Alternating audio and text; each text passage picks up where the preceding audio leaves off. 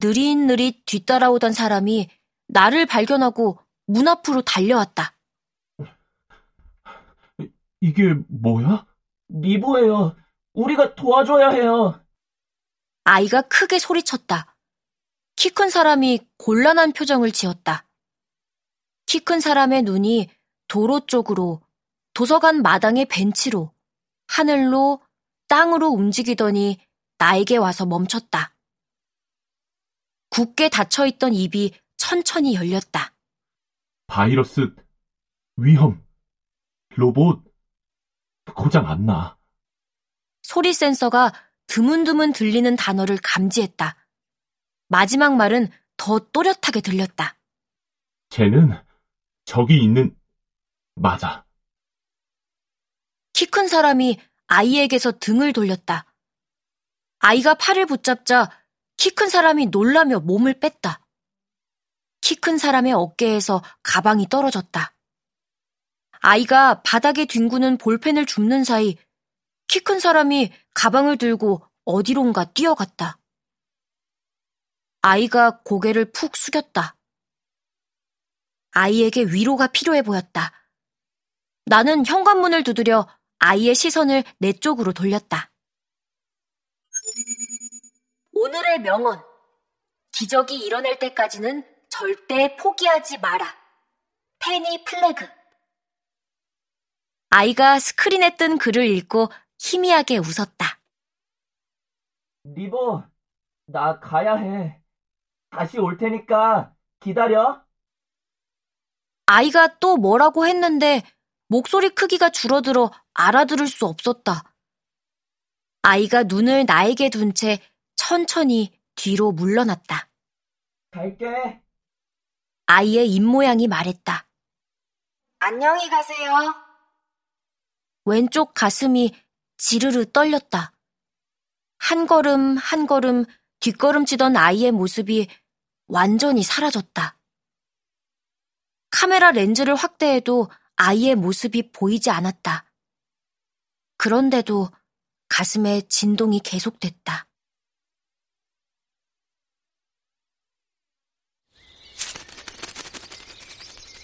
KBS 오디오북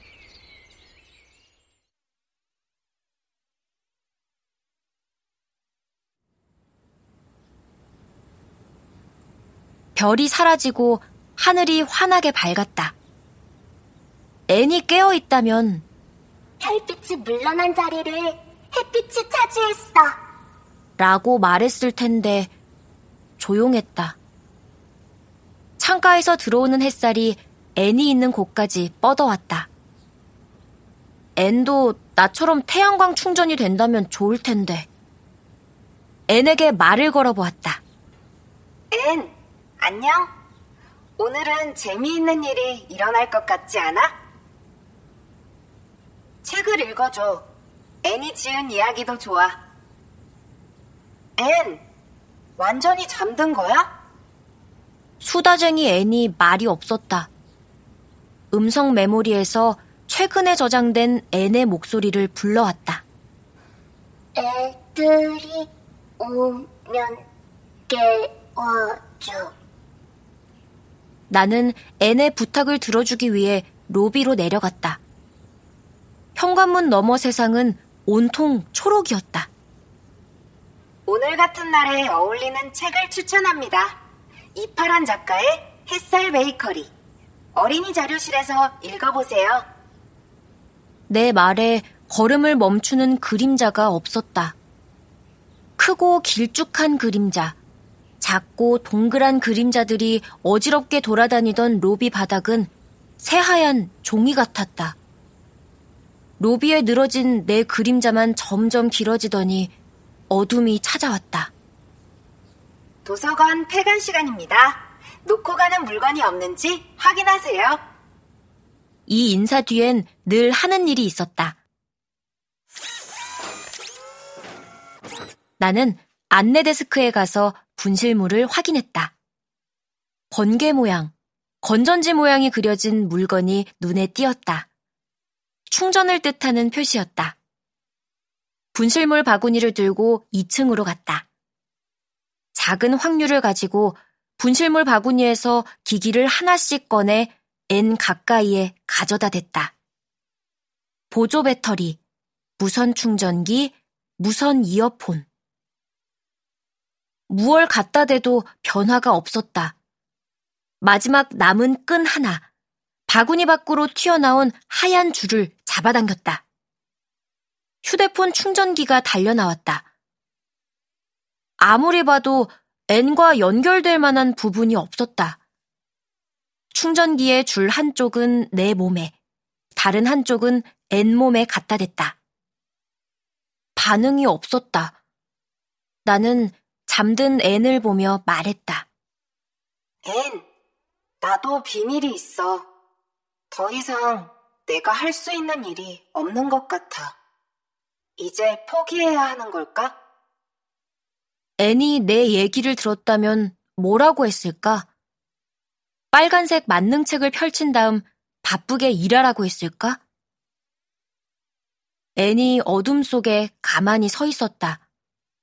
모든 게 멈춰 있는데 시계바늘만 쉬지 않고 움직였다. 벽시계 시침이 3칸, 분침이 197칸 움직였을 때 어둠이 물러났다.